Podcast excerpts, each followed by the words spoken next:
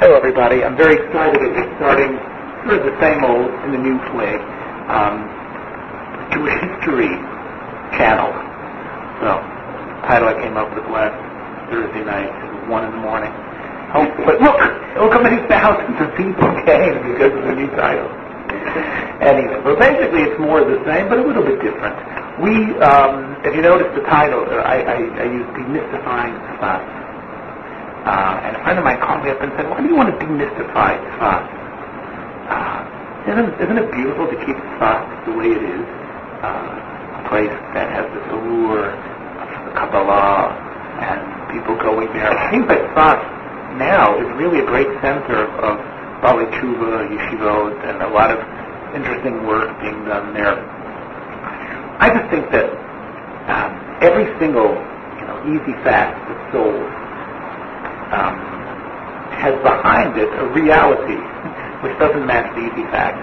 The easy facts are some great reason that brought serendipity, that brought them together, um, these amazing minds, and the, the work they produced, although it was a, influenced the rest of history for hundreds of years, for the rest of Jewish history, and we are still living in the shadow of those great achievements that were done in Tzfat, and that's part of what we were trying to take this apart a little bit. Um, the three men, well, the two great figures that, that, that are the last, the most lasting uh, effect on Jewish history. And one of them is a little bit easy, harder to explain than the other. The First one, of course, is Rabbi Yosef Karo, the author of the Shulchan and the author of the monumental work Beit Yosef, and we talked about him last week and the week before, and, and some of the issues that, that, that the modern and not so modern scholars have raised. the Um, the other uh, person is Yitzchak Luria, the Arizal. And um, I'm not sure if there was any, how much personal interaction there was between them. Uh, but of course, the Arizal, uh, cosmogony, Kabbalah, um, you know, the Arizal's Kabbalah fostered a, a revolution in, in Jewish thinking.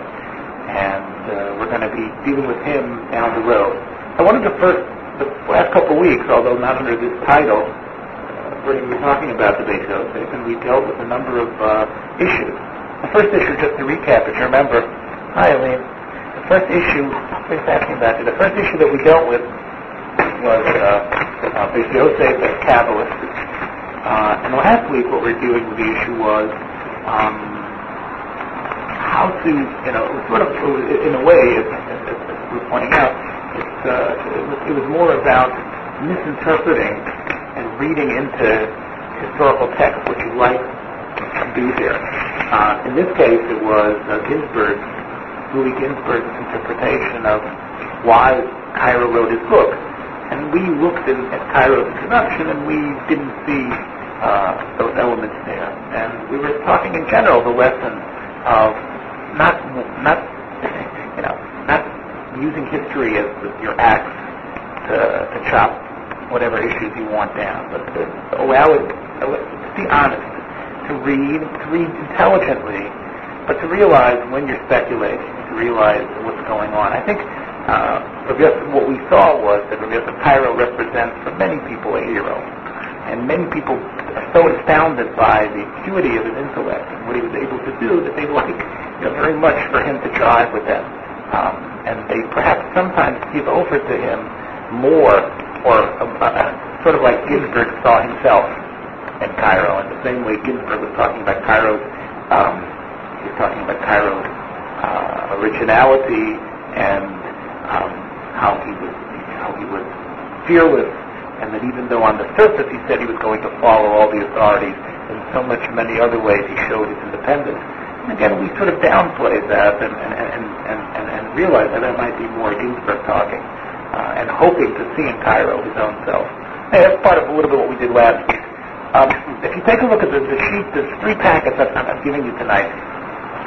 Um, one packet deals exclusively with uh, an issue that perhaps is, is, is, is, sort of like a interface between uh, Karo and the Arizal, um, and that is, many people's eyes, that uh, the Smicha controversy, the Smicha controversy as to uh, whether uh, we mentioned it, we touched on it before, the smicha that the Maribe Rav, of Yaakov, the Moshe Rav wanted to uh, push for. And um, the effect of why he thought it was so important to have uh, a group of musmachim, why he thought it was important to reinstitute this, and the Isnadut that was thrown in the face and seemingly uh, was Mavatel, the enterprise, for, for really taking off. That's, in a way, the standard take on this. Uh, it was the Maribe Rav versus Rabbi Levi Ibn Chovetz. Now let me uh, put that on the board. Let me put that on the board. They had been doing smicha at one time and then they stopped? Yes, for hundreds of years. In fact, for about uh, 1300, uh, about 1300 years. So for 1300 years, uh, there had not been, there had not been. Well, when they made people the rav of the city, what was the credentials of Okay. it? Well, it was.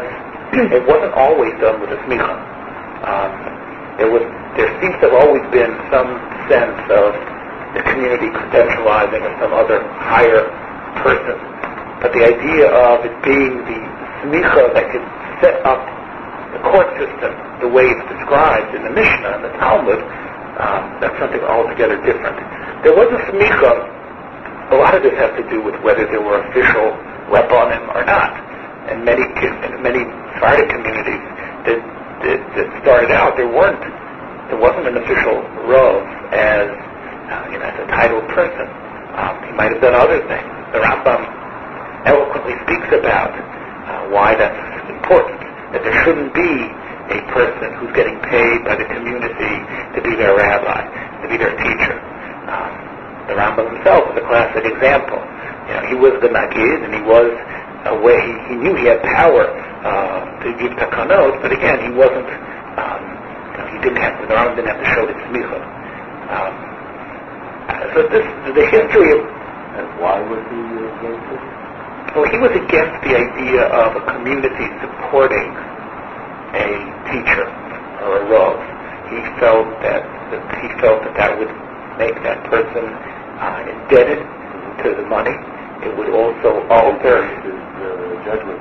Right, it would alter his judgment. He would always, and again, uh, he felt that it would lead to the chilul of Torah. He felt people would see Torah as just a way uh, to escape hard work or uh, or there or there is cahoots with other people, there there with the people that pay their checks and stuff like that, which you sometimes hear about Rabbanim.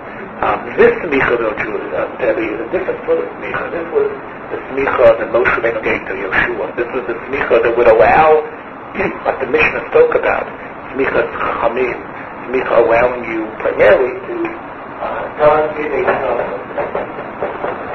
Don Gidei is to rule in knas cases. There are a lot of knas cases in the Torah, for example. One of the last week's parsha was full of them, right? If um, if you find a thief, you can make the thief pay the the object double the amount, okay? Which is a hundred percent, a hundred percent fine. You need to be a bezdin smuchim to do that. Similarly, if it, if it goes further, you know what to do. If it goes further and the thief slaughters the animal, then he has to pay four or possibly five times the amount of the animal. Again, an amazing, incredible fine. Right? We also know, of course, the, there's the, you know, this, again, there's, there's a whole series of knasim uh, in the Torah. It seems that the rabbis understood that in order to be able to understand the fine points of the case, you needed to have had smicha from the unbroken tradition. So there was a whole area of Jewish monetary law that was off the books. One of the most famous knasos, of course, uh, is the issue of a, of a damage of an ox that gores, right? The goring ox. So, according to the halacha, when the ox pays the first three times, this is called a knas. That's why don't he pay. In other words, really, the impression was you shouldn't be liable for uh, wild behavior when your ox acts such a wild, unusual way. So, but there's a knas to pay 50% of the damage. So again, that would only be in a period where there would be a din of a knas. It seems to, again, Judaism was able to function without it. But there was a number of things that were off the books. Off the books. Okay? How, how do you uh, define? A knas would be a fine. A fine that is not proportionate, proportion to the damage that occurred. For example, a slaughtered animal is just a completely dead animal. it's not an animal that's four times removed from its owner. Right? Um, another knas uh, is that um, you know if a uh, if a rape occurs uh, of a virgin, so there's a certain amount of money that would be paid, 250 zuz or two uh, uh, uh, the Masayim zuz, which is basically the ksuva amount, would be paid. That was a knas. That money was a knas. Um, so, Did, he, did going into Galus impact on this? Uh, well, what, sure. Well, because as long, I mean, as long as there was, it didn't have to be based on Mikdash, but as long as there was remnants of people who still had smicha, and they could even leave Israel and, and, and, and set up. The problem was we ran out of musmachim. Right? They finally died out, and, um, and there was no smicha left. So this is the idea to bring. Now, why did I say it has to do with the Arizal? it has to do with the Arizal because many people see this attempt to bring back smicha as a messianic sort of uh, movement. We're going to examine that tonight and see if that's true. But if you take a look, for example, in the first, um, and, and, and you, oh, did you read a book already, so you read English? Okay. If you take a look in this first book, but I got this off, I got this. Yeah, yeah, if you if you take a look at this first book, what I, it's, it's worthwhile to become familiar with the information that we have here. Everything I believe in this booklet is in English, except for one page, in booklet one. So why don't we, in order to make things easier, this is the way I sort of do it with my class and the yeshiva too. Why don't we um, mark the booklets, okay? And should we mark them one, two, or three, or ABC? What would you rather than be? ABC? Joel, you win. Okay. The mark the pages. Okay. Okay. Booklet A is the one that says culture in the left-hand column. Culture dispersion. Okay. Uh, Shelf in Hilchot Sanhedrin of the Rambam. We'll, we'll mark that B. And some Sofer we're going to mark C. Okay. I need B and C. Okay, You, you want to B or C? Okay. B and C for you. Okay. Oh, hi, hi, pal. How you doing? I missed you the couple, last couple of days. Okay. With your three booklets for tonight, free of charge. This, well, you better know this. That's the Yes, this is my arrangement tonight. Um, let's see, if we got a, do you want a pen? Oh, good. Okay, I got an extra pen. Okay, A, B, and C. Booklet A. Uh, as you can see, I got this off the internet. Uh, it's actually by a very uh, big expert in the, in the we have to get first. We sure wasn't good. Was it Cuban? No. I see. Oh. Muriel. okay. Yeah. Um, A is, um, as you can see, that I've given you two pages here from Arie Morgenstern, who is a professor of Jewish history in Eretz Yisrael. Forgot what university he's connected with. Um, I don't know if he, he himself translated it, definitely based on, definitely with his writing. Um, and you can see this is about, the title of the essay is called Dispersion and the Longing for Zion, 1240 to 840, 1840. Um, if you take a look here, again, we will, um, uh, you take a look, at the great majority of those, why don't we read that, uh, that, that paragraph here. Um, should we, should we have, uh, um, Dr. Mikowski, would you like to read the great majority of those, uh, who moved to Palestine? Huh? I should do it? Okay. Um, the, the great majority of those who moved to Palestine at this time settled in Galilee, particularly in, we'll call it Sfat. I'm not sure exactly how to pronounce it in, in English. Is it called Safed? How do they pronounce it? Because I just heard it pronounced actually, uh, what? Yeah, just fine. Safat, right? They call it Safat. Yeah, right. The choice of this small town in the hills, let me get my reading glasses. The choice of this small town in the hills west of the Sea of Galilee. Has to do with the tradition that the Messiah would make would first make himself known in the Galilee. Okay, so you see, Morgenstern is also assuming that the reason that they came there had something to do with a harbinger of messianic. Uh, it will be a harbinger of the messianic times to come, and also with the fact that neither Muslim nor Christians had a religious center there. Uh, moreover, the income that could be gained from the local textile industry added a further incentive to settle there. I have the notes to this article here, and I can show it to you after the class. Uh, the local authorities even commissioned some of the newly arrived merchants and businessmen to handle the collection of taxes and other state income, or to act as leaseholders in different areas. Spots in the Galilee were rapidly transformed into a flourishing economic center, which exported fruits and grain, sheep and wool, and woven goods. And this is very similar to what we were talking about a number of months ago about Jews moving into Poland. Remember, we talked about the fact that they, their, their, the great use was made of their economic talents and things like that. So it sounds here that, so again, at one point he talks about the Messiah. To me, the under, again, just reading this paragraph would indicate that the reason they were there, although the second issue I think is something important too, this was a place where you can make money. This is a place where you can live well. And this is a place where it was possible to reestablish yourself. I mean, that's, that's really number one that I want to bring out here. Um, now, again, um, you know, Morgenstern, you know, you know, starts us off with this messianic idea, but he really gives a lot more uh, information about economic re- reality. Um, merchandise, again, part of, by the way, one of the big issues about this debate of Tzfat is why didn't they go to Yerushalayim?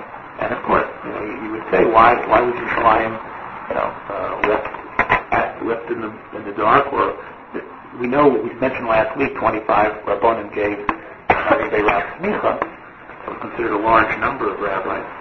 Yerushalayim didn't have a bezin, or not that large. Uh, and again, we're going to talk about why Yerushalayim was somehow not the great place where this Renaissance occurred. The simple answer is, is that it was hard for the Jews to live there. They were more persecuted there, as he points out. There might have been a Muslim, it might have been a stronger Muslim center there, and it was part of the Prussian nothing. It was hard for them to work.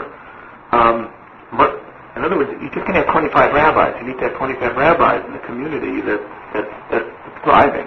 Now again, the picture people have of Tzfat is a bunch of Mukubalim walking around on clouds there. That's not the case. You're talking about a city, and actually in weeks to come, we might, this letter that he quotes here, I have the original Hebrew, which I can bring here in a couple, maybe next time. But he's going to say here, um, um, merchandise was shipped abroad via the ports of Apid of Haifa, eight, no, Aku, Aku, Haifa, Beirut, even in Tripoli. A contemporary source describes the dramatic change that occurred in Tzfat within just 10 years of the arrival of the first wave of Jewish immigrants. Whoever saw Tzfat 10 years ago and sees it today will find it remarkable because more and more Jews are coming all the time and the clothing industry grows daily. Any man or woman who works in wool at any labor can earn his living comfortably. I have to say the art, art was much later. In, no, I think art so. was- Yeah, I think that's really that's really the 19th century. Yeah. Fox's prosperity and the growth of the Jewish community were matched by the spiritual flowering that resulted from the arrival of a learned elite. Which makes sense, right? Once Jews are living there, it's going to become a, a community that will bring, and there was a Goas, there was the great expulsion from Spain, there were people still on the move. This place opened up, and which included such prominent scholars and Kabbalists as Jacob Beirab, who we're going to talk about, or Karo, who we have been talking about, the Shlomo Alkabetz, who you know, he definitely was an important Rav. I think had it not been for the Lecha Dodi, we probably wouldn't be as interested in him as we are. And he wouldn't, he wouldn't, he wouldn't be I wouldn't have, if I'd be writing this article, I would not have used him as name three. I would have maybe, uh, the vanguard added to the messianic spirit of the time. Again, this is something which I want to see if was true us, and sought to take an active role in bringing about the redemption. Let's see if that's that's really, to me, a major issue. And that means what they were after, just like Louis Ginsburg said, was to bring the Geula. That's really what they hoped to do. It wasn't just a great period. It wasn't just like another golden age of Spain or what was happening in Poland or in a smaller sense in Italy. This was messianic in nature. This was about Mashiach now. Um, Within a very short time, the Sfat community had transformed the city into one of the greatest spiritual centers of world Jewry since the redaction of the Talmud. That's a very strong statement. Um, and again, it's a statement which most people buy. Um, again, I, I'd like to examine that because since redaction of the Talmud would be the time of Ravina and Rav Ashi, that would mean um, that Sfat was in a sense greater than Cordoba, Sfat was greater than Barcelona, Sfat was greater than what was happening in, in, in the Rhineland and all those places where the Baliatosos lived. Um, we've come to accept these type of, uh, of, of assertions that this was, if this assertion is true, then this this era really, you know, really calls our, our respect. This, this, you know, these 80 years, whatever it was, was the greatest spiritual center of world Jewry. What's, the, what's, what's date? What's the date you're telling me? Well, I think what he's going to be, I think what we, we, we're referring to here is about from about 1520 to 1600. But that's the clue, the spiritual center. He's not talking about great, you know, the redaction of the Talmud is more a halachic, more intellectual. I think the point that he's making here is it's spiritual.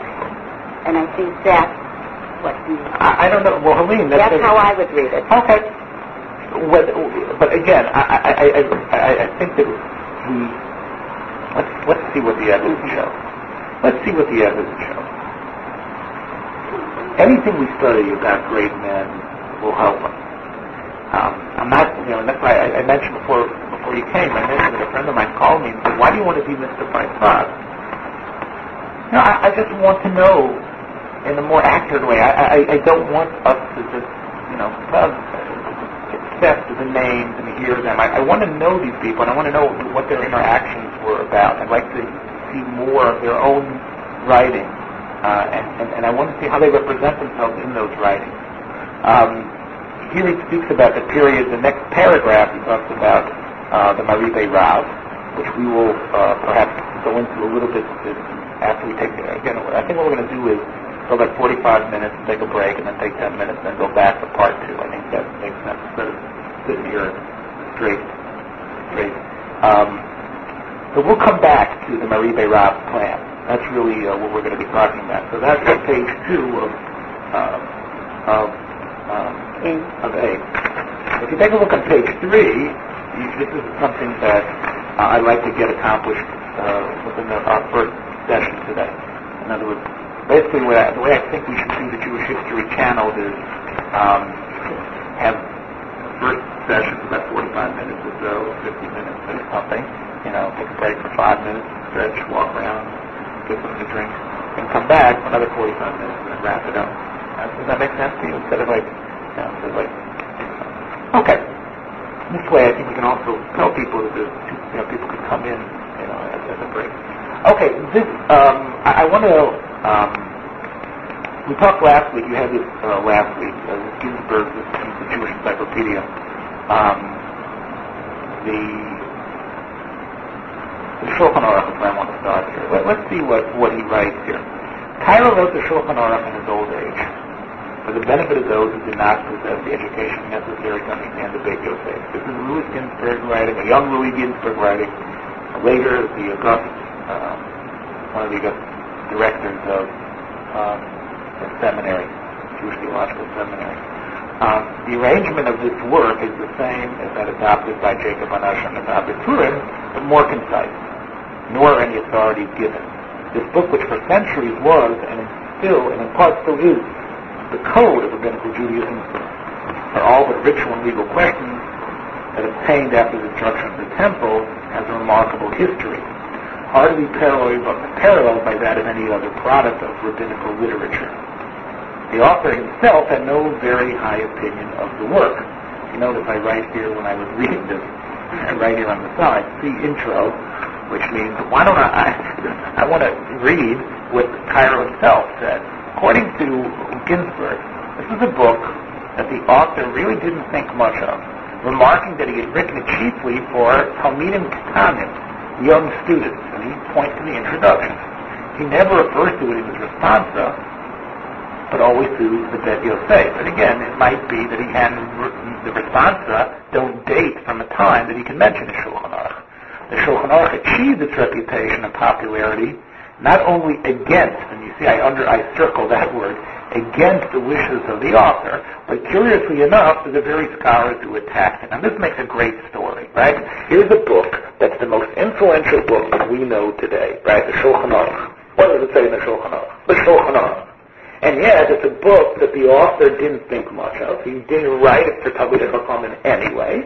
And amazingly, it became popular through people attacking it. Had people left it alone, it might have just withered away. But since people were so obsessed about the book, that generated more interest, and isn't that a great story? Right? Now, let's read on. This is basically his theory. Now, does he have an axe to grind? Does he have something here that he wants to say? I mean, it's, it's, it's tempting, you know, to see it, right? Clearly, if you can say that this book, that is this most hallowed safer, that all orthodoxy marches behind, and it itself was never intended to be the be-all, end-all book. It was meant just as a beginner's book, like he says, Talmud Ketanim. Isn't it strange that you can't go against the Shulchan Aruch? He, again, remember, Ginsburg loves Karo, and therefore he can almost say, I, I know, I know this is Karo. This book is just a minor, minor thing that he just wrote as a throwaway, right, that became accepted. And, and the people, was really attacked, and no one even liked in the first place. And all you oxycurrentists, right, and all these people you just throw in the Shulchan Aruch, you can see what's coming. And it does come, as you can see. The history of the Shulchan Aruch is in a way identical with the history of rabbinical Judaism and po- literature in Poland for a period of two centuries recognition or denial of Karo's authority lay entirely with the Polish Talmudists. Right? In other words, it was all happening in Poland. Because again, Poland, you know, the was over, but the real energy, the machine was still churning as I and all the lectures we gave earlier in this year. Poland is where things were really strumming along. And they were like talking about, are we going to accept this authority or not? Are we going to do the, basically, the Shulchan Aruch? Germany had been forced to give way to Poland as early as the beginning of the 16th century. Once again, iron courses that we gave here, the lectures that we gave here. Uh, that's true, um, basically. And in the last third of that century, the East had become so entirely absorbed in the new Kabbalistic school of Luria that the study of the Talmud was greatly neglected. Okay, this is a little line that I would cross out. You know, that, that the East had become so entirely absorbed in, that the study of Talmud was greatly neglected, meaning um, North Africa and, and Turkey and in Israel and Egypt, they were all so Kabbalah crazy that, again, the Talmudic people, again, who resided in Poland, Kyle was opposed in the East only by his contemporaries. Uh, Yom Tov Zahalon, uh, who designated Shulchan Aruch as a book for Ami Oretz Ktanim, children ignorant. I did look up this reference. This is a very nice reference. Uh, and Jacob Castro, Jacob Castro, whose work Erech HaShulchan consists of critical glosses of Shulchan Aruch. But he says most of the people applauded the Shulchan Aruch.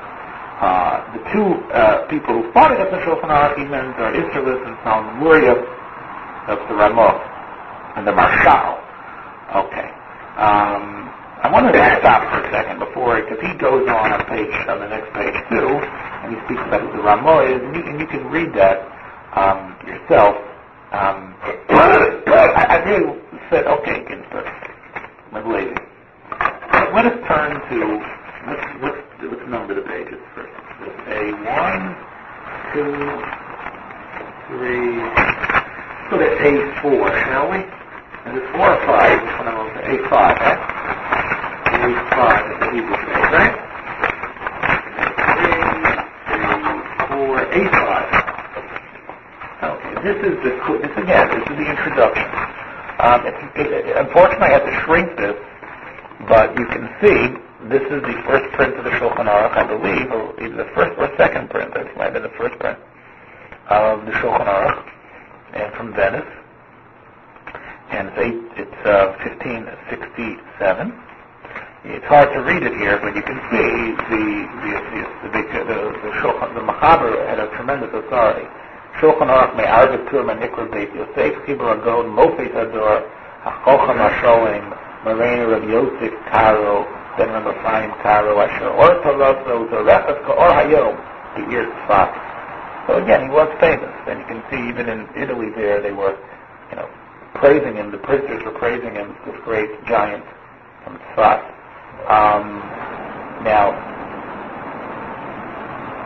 if you take a look at, um, he says that we'll go back to if we can read this, but I want to read what the author himself writes uh, as his introduction.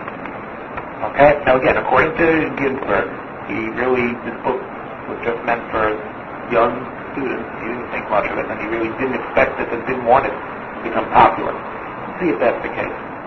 Um, all right, so we're going to start reading here. Hakdama Samachaber, Divrei Yosef Karo, Ben Arab Ephraim, Ben Harab Yosef Karo, Hashem Ma'od Hashem Ma'od I praise God greatly. The praise of God is Hashem Ma'od in my, I praise God greatly.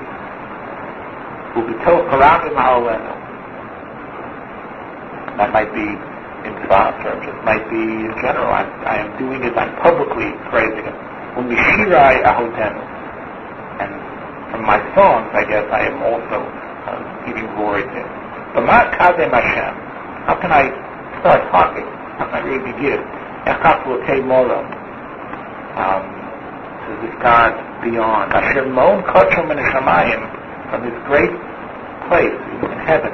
Ufiya Karov Racham of he uh, appeared, or he influenced with his great mercy and kindness. He was able to influence the small person like myself to write this book, to author a book, right? And that was able to be a good book. it was a book that gives over good speech a book. What is Sefer? Sefer is like shifra, like good, nice, like shifra, like shapir in the Gemara. Like uh, I think it's based on the bracha of uh, Naphtali, right? Uh, in my Sefer. Like L'chaber Sefer Anosik is the bracha of Naphtali, I think, by Yaakov. In my Sefer, good speech, Achibar Agodol, Shechibarti al Arva Turim Asher Kolot Beit Yosef. Boy, God so gracious to me. God gave me such a great blessing that he was able to allow me to write this book, which is a good book. Asher Kalalti, but Kol Adinim and Insayim B'Kol HaPoskim. I was able to include in there all the laws that are found in all the poskim, Chadoshim Damishanim, in the Komos Moshe in the places where they, um, in the places where they are, uh, sources are, the Chatzreya, Mubitirosa, that's where they're from, where they where they are, where their palaces are. In other words, where those words come from Talmud Bavli, the Talmud Yerushalmi, the Sefta, the Kroz, the different proportion about Poskim, Obali Akshuva, Chadoshim, Tam Yishonim, and in the Bayer Shem, Kol Din the Din, their Heta. And I explained in that book all the laws so clear, Dover Dover Alofonov. Every law I dealt with, I explained, the Armon al Mishpato Yeshev, and the palace, which was this great palace of law, where everything was clarified and understood. of Kol and hanging upon that great palace of law was all those leaders, all those, all those, all those princes. Amshi Hashem Hashem. That's what that great book was. And he's right. He, it is an amazing book. The Beis Yosef. But Reisian, he believed me, he told Wilco it's a good thing to do. To take Shoshane Sapire Amarav, the roses, right, of its, of its, of its translucent fakeness. The derech tzara, to put that, to take the essence, the quintessence, and to write it in short form, the Lashon Tzach, in a clear way, the Kolil, Yosef Benoim, decent, clear language, Roman Tia Torah Hashem Tamima, Shagur V'vi Kol Ish in order for every person to have the halacha, the way it comes out of the Beit Yosef, in their hands and be able to say it. Kikasher Yishalu, now who's he talking about first? Not to a small student.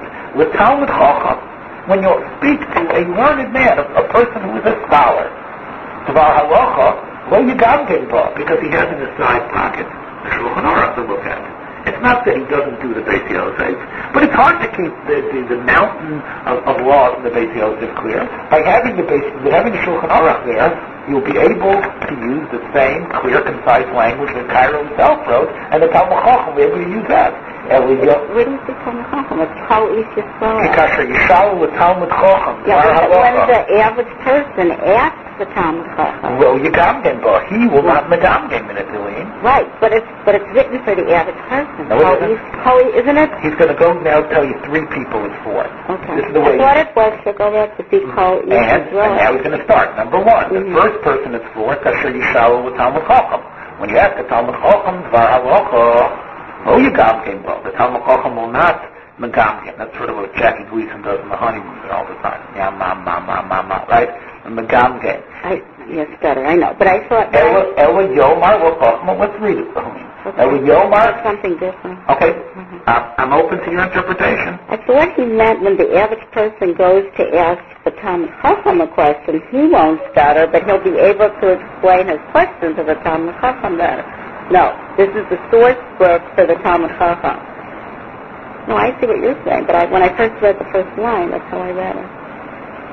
Well, let's take a look. As he goes through, if you take a look at I only read that with you. I didn't read the whole thing. All right, all right, okay, let's start Do you again. see what I'm saying? I see the way you're reading it. I don't think that's That's right. Okay, because I only read that one line. I didn't read Okay. anything else. Ela Yomar, he's going to say L'chochma, Hachosiyat. He'll say to Chochma, you're like my sister. Now, what does that mean? Shlomo Melech meant. Right, right, right. Shame, Shabara Lo Shachosiyat. No, it doesn't mean that you have to say to wisdom, this is my sister. So the rabbis say what that means. Same way everybody knows that a sister is incestuous in a relationship and you can't have any dealings with your sister. Kach yibarlo din sheyishal alav halacha. Then it'll be clear to any question that's asked from him. Sheyishal alav, that he'll be asked about it halacha. Why will be so clear? Because sugar v'tiv Sefer Zeh. Because this book will be in his mouth. Habon, and, and this book, of course, is, what other book is it? Haboni with Talpiot. It's built with Talpiot. What does that mean, it's built with Talpiot? Talpiot, of course, is, sounds like a mountain of, of, of mouth. What does that mean? Tail Shakol Tonimbo. Right? It's boni with Talpiot, meaning it's built as an extension of the first work, the Beit Yosef. Right? Now, L'chalko l'chalokim shloshim, and it was it's, it, it is it is divided this book into 30 sections. We don't have this division anymore, but originally the book, uh, the Shulchan Aruch, was divided into 30 sections. History Right? This is the history class. This is it's just in time. We're getting it starts at eight. Yes. Eight. I thought it's eight thirty. Okay. You're, you're almost in time for our break. No. Uh, we'll see what we can salvage from the kitchen. What's the difference between the Beis Yosef Okay. and The Beis Yosef is this giant book that he wrote that had to do with, um, which went through all the laws uh, that were rel- relevant for today's time, examining them in the light of the of three major commentaries, three major poskim, and use, playing one off the other uh, to be able to figure out what the din was. And, and, and, and, and now, this, as he did that first. He, he oh wrote yes, that he worked that for over 20 years. And this, then, and then he wrote the Shulchan Aruch. Right. Is that the idea? He wrote the story. So Exactly right. reason- Oh, so why did he write it? He says, first of all, that book, as beautiful and as magnificent as it is, it's gigantic. And this book, because it's short, because it's, it's concise, it will allow the Talmud Chacham to look at it, remember perhaps his studies that he did in the Beit Yosef. Remember, oh, I remember, yeah, I read that last month or three years ago, whatever it is. And now, when someone asks him a question, when asks him a question, he'll be able to give the clear answer because it's clear, it's clear right to him. Don't you find that a little, um, what's the word? Pretentious? Pretentious Yeah. that he's going to help the Talmud Oh, yeah. You're a Talmud Chacham, what do you need his help for? That's why I still think it's written for, No. for No. Yisrael, No. because Wait, wait, wait, wait, wait, a minute. I'm reading it word Wait, by word, wait, but it is. Wait, you'll see. It's going to go to three why, people. you know, if you're a Talmud Chacham, you, know, how would That you feel if, if he's a Talmud Chacham, how can you going to feel that somebody wrote a book for him? He That's why he was a He felt that this book is the truth. and every Talmud Chacham will agree with him. That's what he thought. He had he had audaciousness. He did. He did have audaciousness. I picked up something correct from. Yeah, but again, the audaciousness might be the audaciousness of being right. You know, sometimes when you are gifted and you realize that you've got the right way, right, you know, you, you've got it.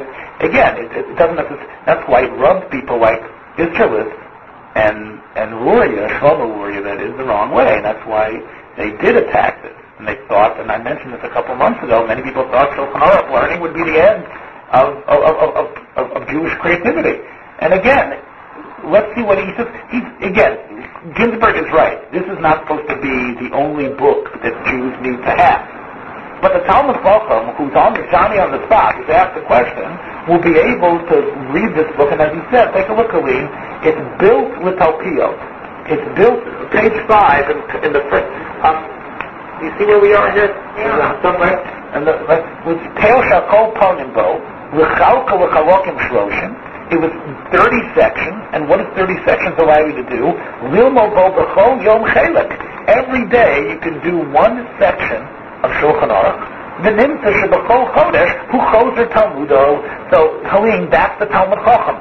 A Talmud Chacham would be able, in a month, to go through this quickly. It's not the only book he's reading, but before he goes to sleep, sometimes on the bus, on the donkey, like when he's waiting, he'll take this book out, and within a month, he will again have his learning in all areas of practical law cold.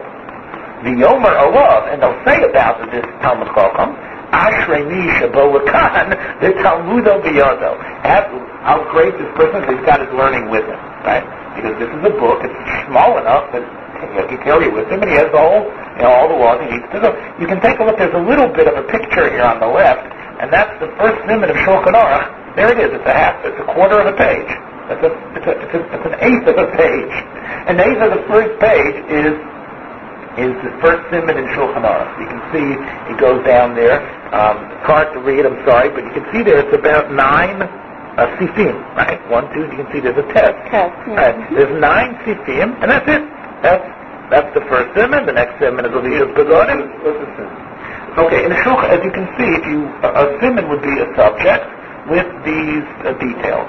Right now, if you if I would get a Shulchan Aruch, I mean, what, should I show you what a Shulchan Aruch looks, looks like now? This is the way, in 1567, this is the way the Shulchan Aruch looked. You were able to get at least four, maybe even five, um, simonim on one page, on the first page. The first page had five simonim. Now, should, should I get the Shulchan Aruch? You know what they look like, but I can, maybe everybody here Was can see. Was that phrase, was the original phrase? Yes. Yes. Even that had its detractors, but that was hard to detract from. I mean, it was, the Beit Joseph was correct in saying there there's a lot of uh, confusion about where the halacha should go. It was only detracted by people thought that his his methods might have been incorrect, and maybe he should have included more Ashkenazic uh, authorities, or that maybe the three. Remember, we mentioned the three that he chose. The Beit Joseph chose three to to depend his halacha on: Rambam, Ritz, and Rosh.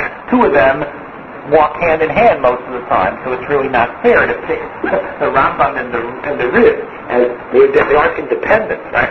And therefore, you know, the Beit Joseph loved the Rosh. He thought the Rosh was a very clear thinker and beautiful writer, you know, but the Rosh doesn't necessarily represent all of the Ashkenazic world. And that's part of what Isserles, the Rabbah felt. He said, it's a great idea, but I think that, you know, you need to, need to be more broad and insert uh, some other authorities here. But the basic idea of making a clarity in halacha, this people weren't against. Um, but again, that's the first group. Okay, the second group, this I just want to prove my point here. Those va'od, who else can do with it? Hatalmida Maktanim, the younger students. Right? That's the secondary. Again, Ginsburg says, and again, in Oh, that's really nice. The Talmud, the Talmud Chacham and the Talmud in Sakakari. Would It's also- the same story. right. Why? That's pretty insightful. Yegu Talmud, they would study it constantly. Why? What somebody's going to say here. The Yishananu al Peh, and they'll know its language by heart. It'll be one of the primers that they use, and it'll become part of their mental uh, way they look at everything. They'll just know this language. The Tia Girsa Diyankasa Nisuderet the Tia. and they'll have this learning they did when they were young right on their lips. Mikatnusam halacha l'maisa. So they'll know it. V'gam kiyaskinu, and even when they get old, lo yasuru mimenu. And even when they get older, they'll still know it. So that doesn't mean that's all they're going to learn, but it's good training to give kids the halacha in advance. Again, many people might say, no, you want the kids to find out the truth. But again, the Beit Joseph thought this would make a good book, so it would be good for adults, it would be good for posting, it would be good for Titanim to get it in the veiner, so to speak, as we say in Yiddish. Right? When you talk about planning, you're talking about kids, or you're talking about studying the Talmud?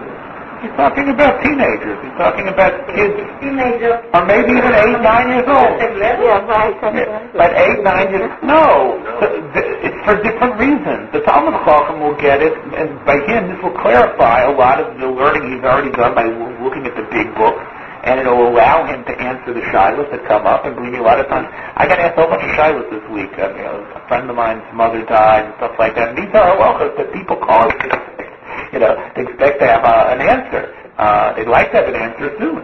Uh, we all know that that happens, and I, in a lot of these questions, I even had to deal with that. I'll call you back, and I didn't call him back. I, I took a couple of, couple hours. I had to call him back the next morning. But again, it's, it's, it's how you got him. It's not a cover. It's not their character, Talmud Chacham, to be that way. He should be able to be able to answer, and if he has this book that the Joseph hopes he's going to read every month, then it'll be okay. I don't know if the, I don't know if the small student was meant to learn this once a month. This was meant to become his gears to the Yankus.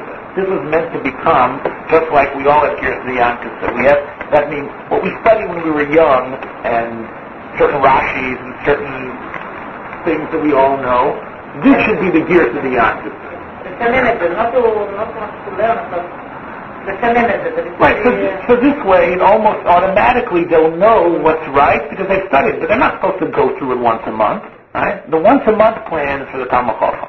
This is like a primer in school to study, maybe slower, but to get it drilled into their heads. And then, of course, they'll advance beyond it, but they'll still always remember what they studied when they were a kid, right? And the third people, that's the number three, I would put by the word Hamaskilim, Hamaskilim Yatiru Kazoar Harakia. Baniach lechem me'atzvam v'yagia kapayim. The maskilim would also appreciate this. How? How would, how would it shine within them? These intelligent people. It doesn't mean the maskilim of Italy. It doesn't mean the maskilim of the 9th, 18th, and 19th century. Here he means people of intelligence. People elevated minds. Will, it will shine through them like the like the shining of the of the of the of the heavens. V'heniach lechem me'atzvam v'yegia kapayim. When they have to again when they when they have to take a couple minutes off when they when when the workload when they can when they can rest from their work and from their business. Yishashua nafsham b'hagosam b'sefer zeh. Asher kulo machmadim alocha psuka. So the third people are a good balabas, a good smart balabayas. The Beit Yosef was familiar with. He doesn't he doesn't expect anyone to be an Amoris. He doesn't even say the word Amoris here at all. That might be the Marit Sloan's. Uh, right? He talks about Talmidim Ktanim.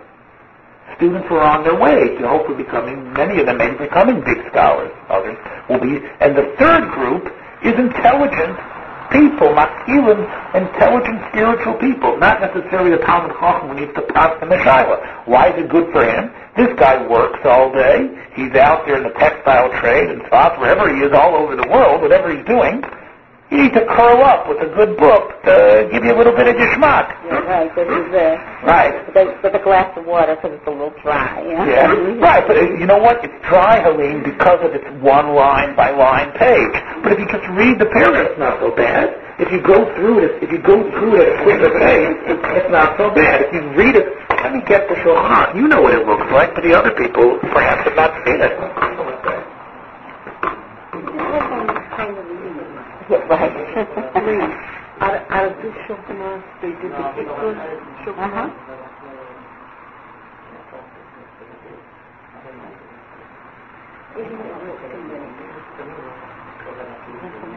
Novel.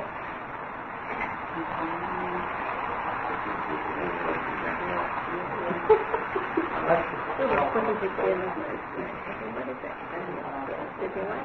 Or- Here's a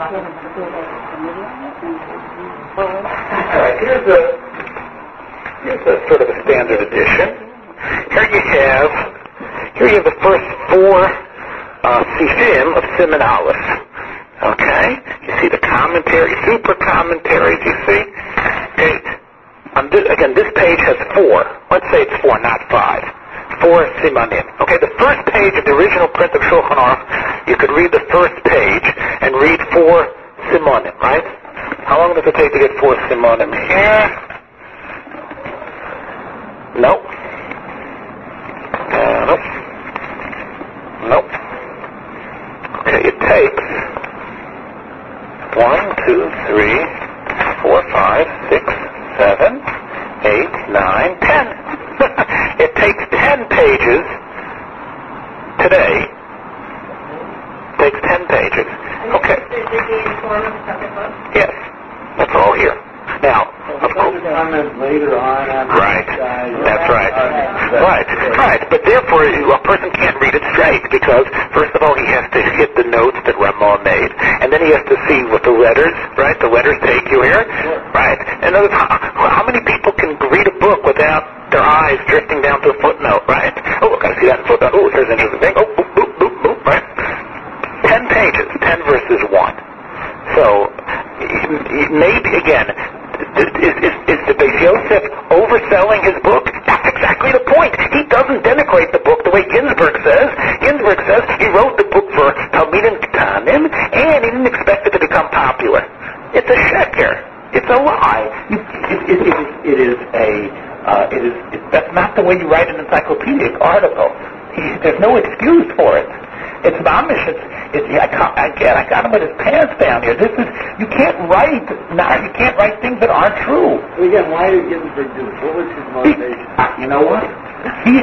I think he didn't think that America or whoever was reading this this, this encyclopedia would take the time to read the truth. Yeah, They would just basically gobble this up. Yeah, But he must have a, you know, an agenda. What was his agenda? I told you what I think his agenda was. His agenda was that this was a book that the great hero Karo really didn't want to become the authoritative, the authoritative book. He meant it as just a throwaway book, and it got turned into by these Polish, these Polish people who took over. It got turned into this great book that eventually ruled Judaism.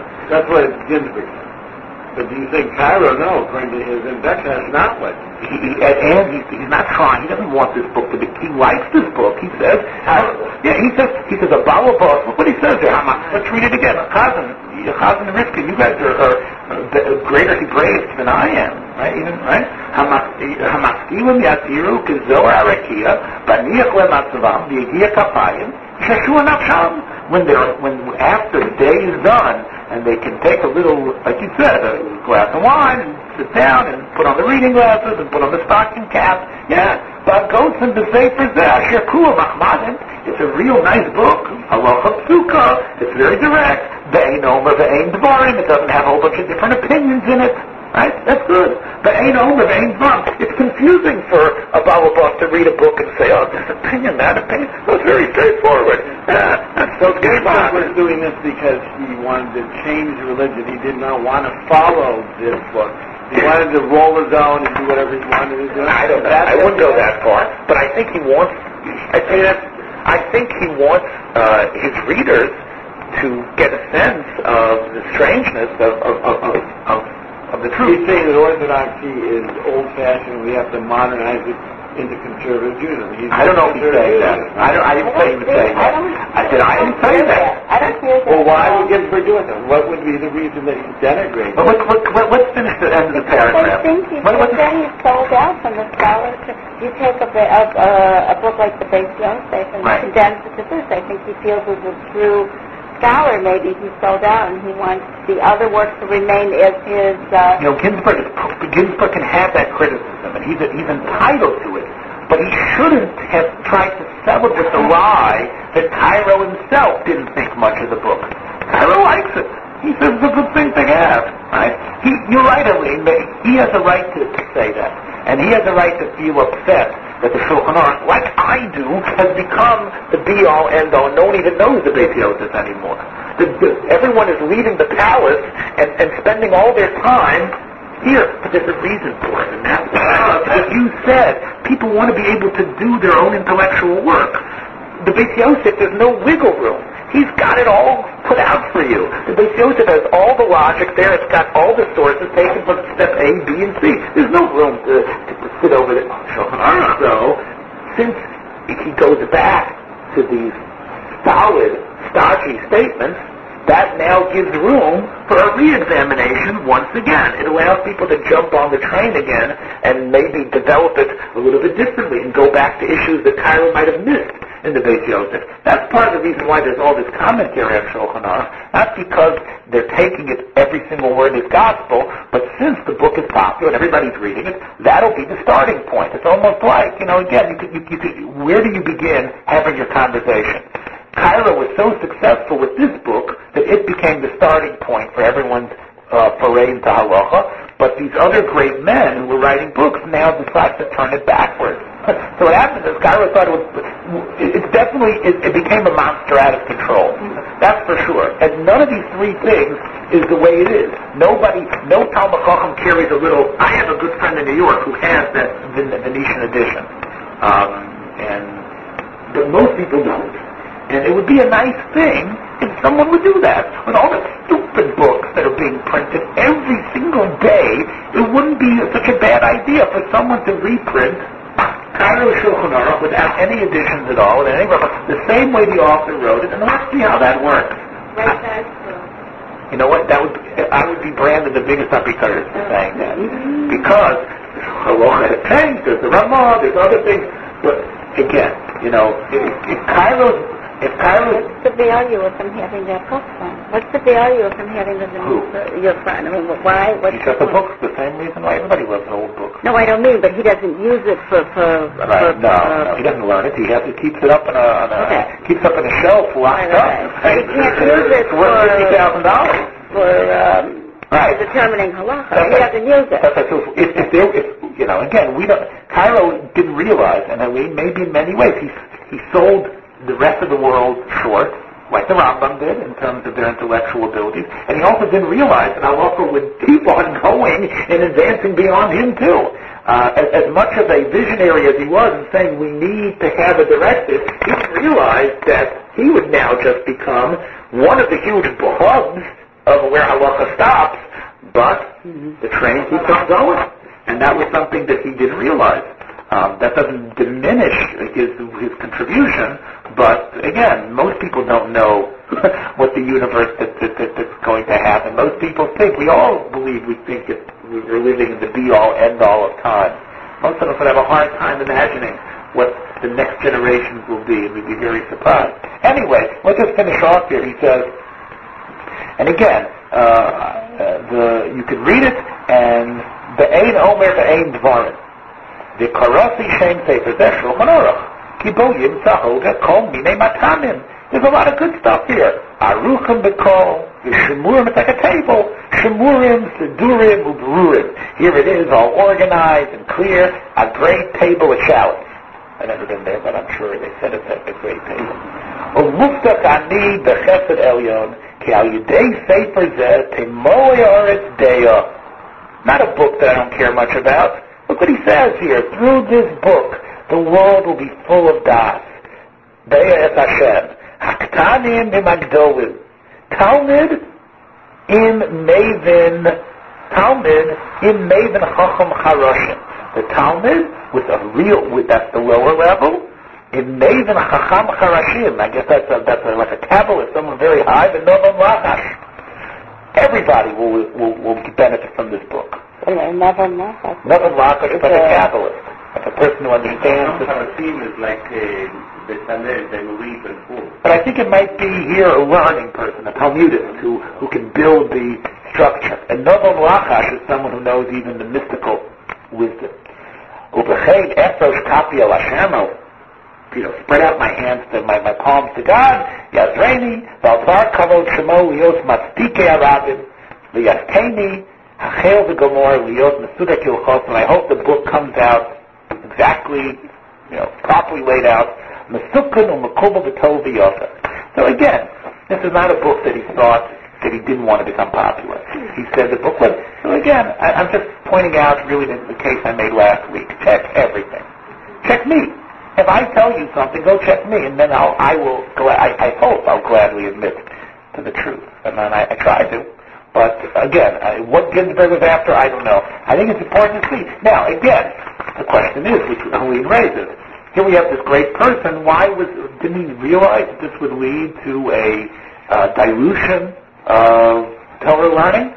He actually didn't. He figured you can't always be operating on this level. Sometimes you got you need a Talmud Chacham needs this. Um, do you say, Bernie? In fact, uh, there were two kinds of Talmudei Chachamim, and they were, you know, there were those were the, were the men of the academy. They could afford to delve into things of great things. They didn't have the pressure, as did, say, the town rav, who people had to come to point. to ask uh, Shailot and had to interact with the people.